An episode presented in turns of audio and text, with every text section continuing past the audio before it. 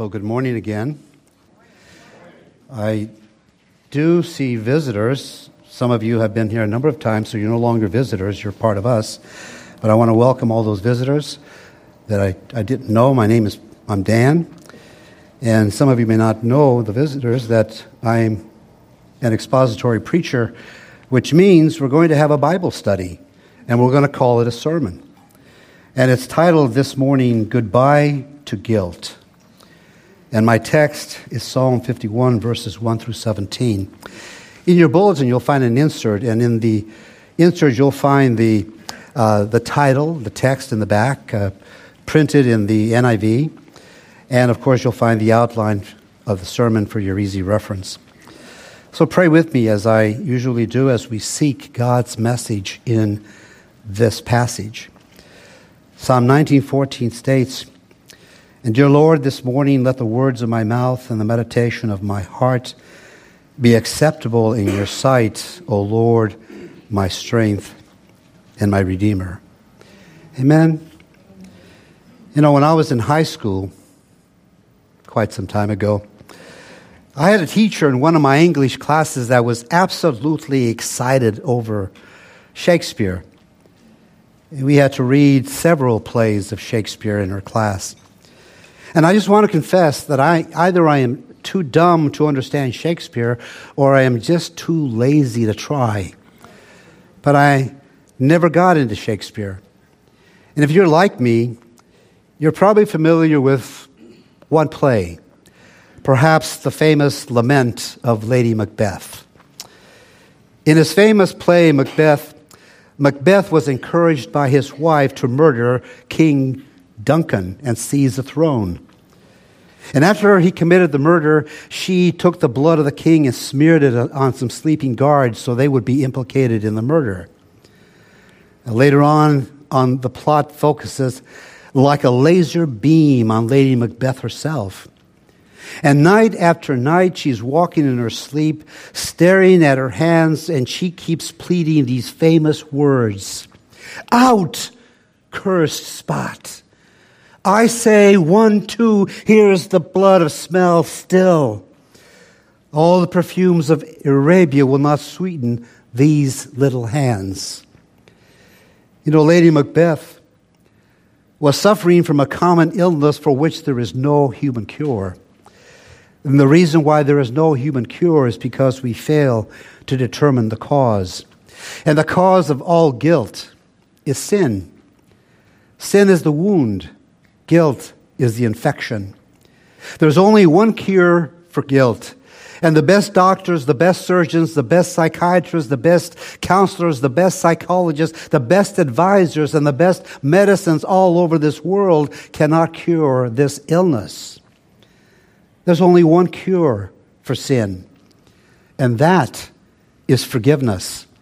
And there's only one source of forgiveness, and that Amen. is God. You know, there are a lot of diets out there. They, they're boasting of their ability to detoxify the body. But the debate goes on as to whether they really do work or not. You know, our bodies have two organs, livers and kidneys, that if healthy, they do a beautiful job in cleansing our bodies on a daily basis. That's how our, our bodies are so designed that the natural cleansing happens automatically. But when we insert an unnatural toxin into our bodies like alcohol or cocaine or nicotine, we require detox. Detoxification is the process of allowing the body to rid itself of a drug while managing the symptoms of withdrawal. And so, in effect, sin is the malfunctioning of the heart and our conscience. It infuses the bloodstream of our soul with guilt on our own. We are helpless to get rid of it. Sin is an inside job and it requires outside healing. It is a problem within and it requires forgiveness from above. In this Psalm 51, David describes the terrible effects of sin sickness. You see, he has lived in the sin of adultery against his wife and manslaughter against her husband. He is confronted with his sin by a prophet named Nathan. He is convicted of his sin by God and he wants to come clean. And out of that experience, he writes this psalm and he answers this question. When you are confronted, caught and convicted of sin in your life, and you no longer want to run from God, you want to run to God, what do you do? The good news for all of us today is at any time we want to, we can say goodbye to guilt. If we will follow David's advice by asking God to do four things for us. First, release me from guilt. See, too often when we do something wrong and we are filled with guilt, instead of running to God and instead of coming clean with our sin, we try to cover our sin. And that always makes the problem worse. The first thing that has to take place if we are going to deal with the guilt and get re- released from guilt is honest confession. Psalm 51, our text, verse 3 and 4 states For I know my transgressions, and my sin is always before me. Against you and you only have I sinned and done what is evil in your sight, so you are right in your verdict and justified when you judge. The only knife that is sharp enough to lance the boil of sin and get rid of the infection of guilt is the knife of confession. Remember this. There is one thing that God will never accept for sin, and that is an excuse. You can never try to alibi your way out of sin. It just makes the pain of guilt and infection of a guilty conscience worse. Do you know why? Because when you try to cover your sin, God will uncover it. But when we uncover our sin, God in His mercy will cover it. And so the next time you have to do this is to totally and honestly confess your sin. You've got to take sin seriously. Sin is not a misdemeanor. It's a felony. It's not a cold. It's cancer. And David uses three words to describe sin and three words to describe what he needs for his sin. Our text, Psalm 51, verses 1 and 2 states, Have mercy on me, O God, according to your unfailing love, according to your great compassion. Blot out my transgressions. Wash away all my iniquity and cleanse me from my sin. Listen, there are three different words used here for wrongdoing. The word transgression means to cross a forbidden boundary, and to rebel against the law of God. The word iniquity means perversity. Because if you think about it, it's so perverse to think that you could sin against an all knowing, ever present God and get away with it. The word sin literally means to miss the mark. It doesn't mean just to miss the mark for what God wants for you. It means to miss the mark of what God has determined is the best for you. That's the point.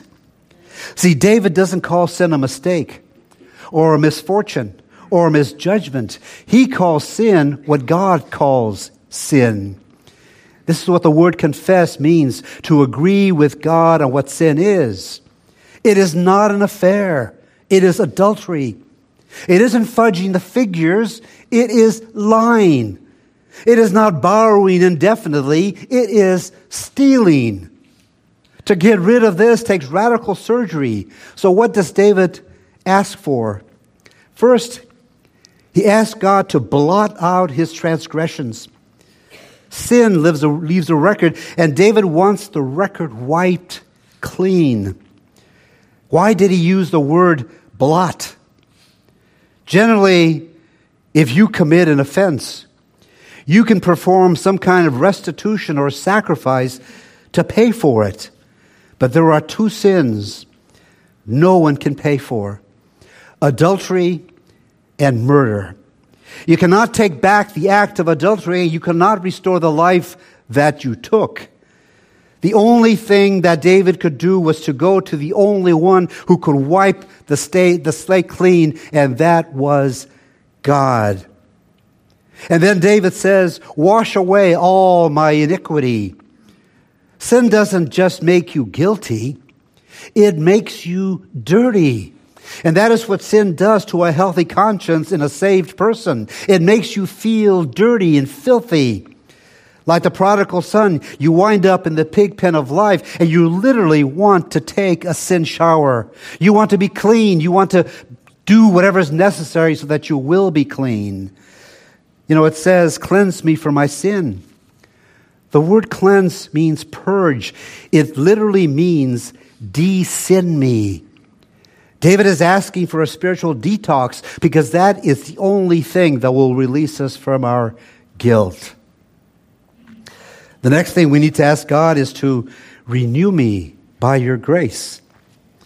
See, David takes a bigger, deeper, longer step in his forgiving process that far too many of us don't take. And it is the reason why many of us find ourselves committing the same old sin over and over and over. When we sin, we, the saved, obviously know instinctively that the first thing we need is forgiveness. Again, that is the only cure for the infection of guilt because only forgiveness deals with the cause of the infection, which is sin. See, David realized forgiveness was not the only need that he had. He sinned with his hands, but his problem was his heart. You remember why we all sin. It's because we are all sinners. We do what we do because we are what we are. And David doesn't want to deal with the symptoms of his problem, he wants to deal with the cause of it. David realizes I don't just need pardon, I need purity. In other words, we don't just need to be cleared of our sin, we need to be cleansed from sin. And so David says in our text, Psalm 51:10, Create in me a pure heart, O God, and renew a steadfast spirit within me, a right spirit within me. See, David realizes when you are dealing with guilt that this is not just a fungus on the surface of the skin that you can scrape off and not something you can cure with a home remedy. It takes a heart remedy. It takes radical surgery. It takes a spiritual heart transplant. It really takes a miracle. See, that word create is the same word used in Genesis. It was used then to describe the creation of the world. It means to create something out of nothing. It is a miracle that only God can perform. David realizes that the heart of his problem is the problem of the heart. However, it is not enough. He needs purity. He needs a new heart. You can't buy one of those at the stores. They don't stock them in the hospital. It's not a prescription you can have the pharmacist fill. We don't need a minor repair job. We need a complete spiritual overhaul. You see, our problem is greater than just individual sins. Our problem is sin. You can't just deal with what you do, you've got to deal with what you are. And when we ask God to create in us a new heart and renew a steadfast spirit within us, what we're really asking for is I want to be changed from the inside out, not just the outside in. I know that it's really hard for some people, for all people, to let go of sins particularly what I call pet sins. If you are addicted to pornography, drugs, alcohol, a bad temper, filthy language, I can tell you right now, none of your resolutions are going to work. They're all totally worthless and powerless. What we need is for God to renew us by His grace. And thirdly, we ask God to revive me for His glory. You know, there are some ways that you can know that God has indeed cleansed your heart. There are some ways that we can know that we are back on the right path with God, that we are now equipped and ready to go out and meet temptation and deal with it in the right way. And so our, our text, Psalm 51:11 says, Do not cast me from your presence or take your Holy Spirit from me. That's is a very strange statement. It's kind of frightening. No one wants to lose the presence of God or the Holy Spirit in their lives. What is he referring to? Listen, he was not referring to losing salvation, to having God completely and totally leave you once and for all, or to forsake you forever. What he was saying is something I hope we all realize. He had just asked God to give him a pure heart. He wants to live a life of purity. He wants to take the right path. He wants to make the right call. He wants to exercise the right decision in everything that he does. And there are two things that we have to have if we're going to live the life that God wants us to live and be the persons that God wants us to be and do things that God wants us to do. And that is, first, we need God's presence. And two, we need God's power. I want to give some of you some news. I cannot tell you how many times I have heard people refuse to give their lives to Jesus Christ because being a follower of Jesus is impossible. They will say, Oh, I could never live up to that. I could never live the Christian life. Well, let me give you some discouraging news first. And then some encouraging news. The discouraging news is they're totally correct. They are absolutely right. They cannot live up to it. You cannot live up to the Christian life. You can't come clean, be clean, or stay clean on your own. The good news is you don't have to, and God doesn't expect you to. Listen, the Christian life is not living for God. It is God living through you. When you give your life to Jesus Christ, you immediately get two things. You get the presence of God the Father in you, and then you get the power of the Holy Spirit for you. If you don't hear anything else, hear this. When you believe the Word of God and you receive God's Son, God will achieve through you all that He wants you to do. When we talk about a revival, that is what revival is. Revival is knowing I'm going to live a life of purity, not because of my performance, but because God's presence and the Spirit's power. Then there is one last thing that we need to have, and that is fourth, restore me to your gladness. Psalm 51:12 states, "Restore me the joy of your salvation, and grant me a willing spirit to sustain me. Notice, David doesn't ask for his salvation to be restored because he never lost it. When a believer sins, God doesn't rob him of his salvation, he robs him of the joy of his salvation. You never lose your salvation, but you can lose a lot of the fringe benefits. You know, the saddest, most miserable people I've ever met in my life are followers of Jesus who are living in unconfessed, unforgiven sin. I can say this with confidence. If you can live in sin and be happy, you are not a follower of Jesus. But if you are a follower of Jesus, you cannot live in sin and be happy.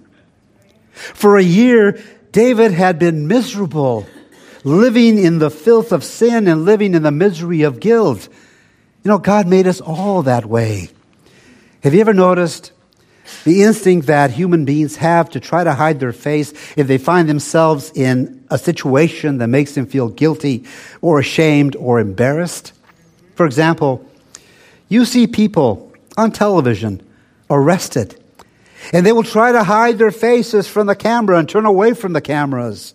You can't see it but there is an invisible ghost of guilt walking right by them. That is why we need to say goodbye to guilt.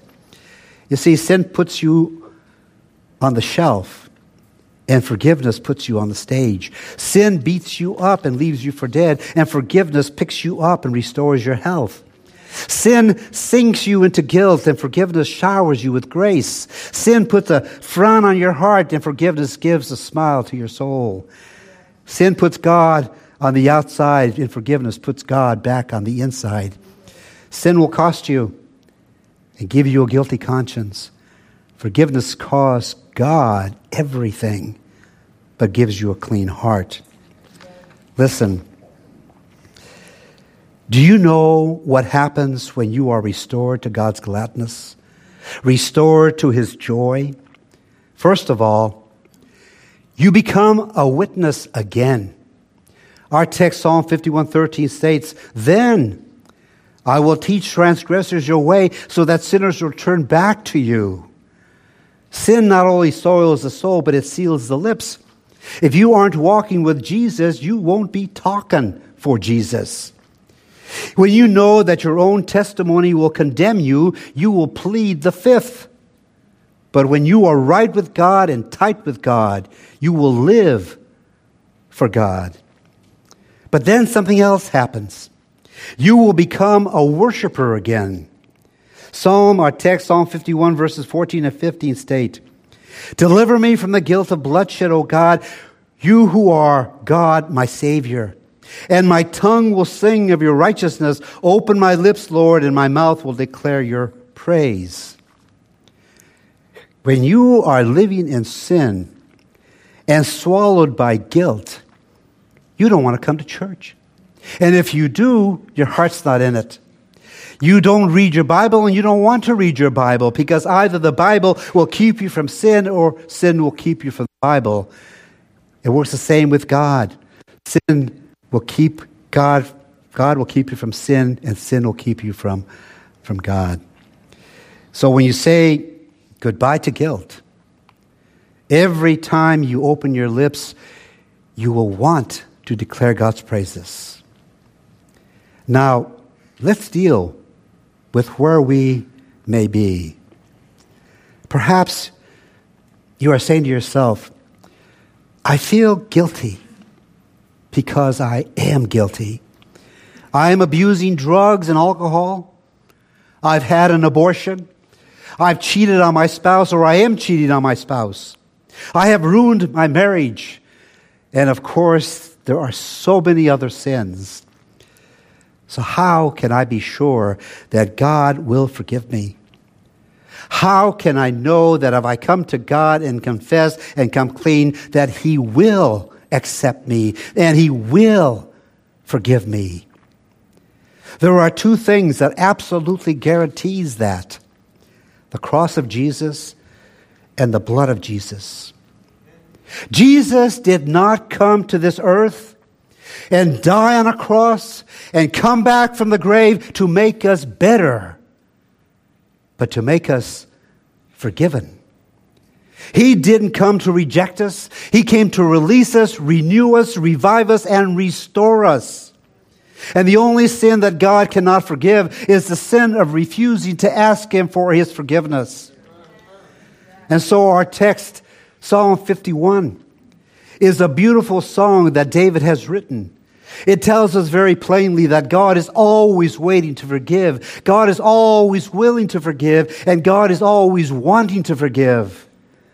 Whenever you are ready, say goodbye to guilt. And we declare this in the name of the Father, the Son, and the Holy Spirit, for we worship the one true God. Amen. You know, as Jesus said to the woman caught in adultery, Your sins are forgiven. Go and sin no more. And to you all, I say that we shall go out in peace. This morning, the altars have to be open because we have to seek His presence. We have to let the Holy Spirit work and seek forgiveness. Those of you who are without unforgiven sin are free to go and do so quietly for those that remain. Amen? I just looked at Mike. Whoa, did I put the, put the guilt on you? Peace of God go with you. I know I'm staying. I have unforgiven sin.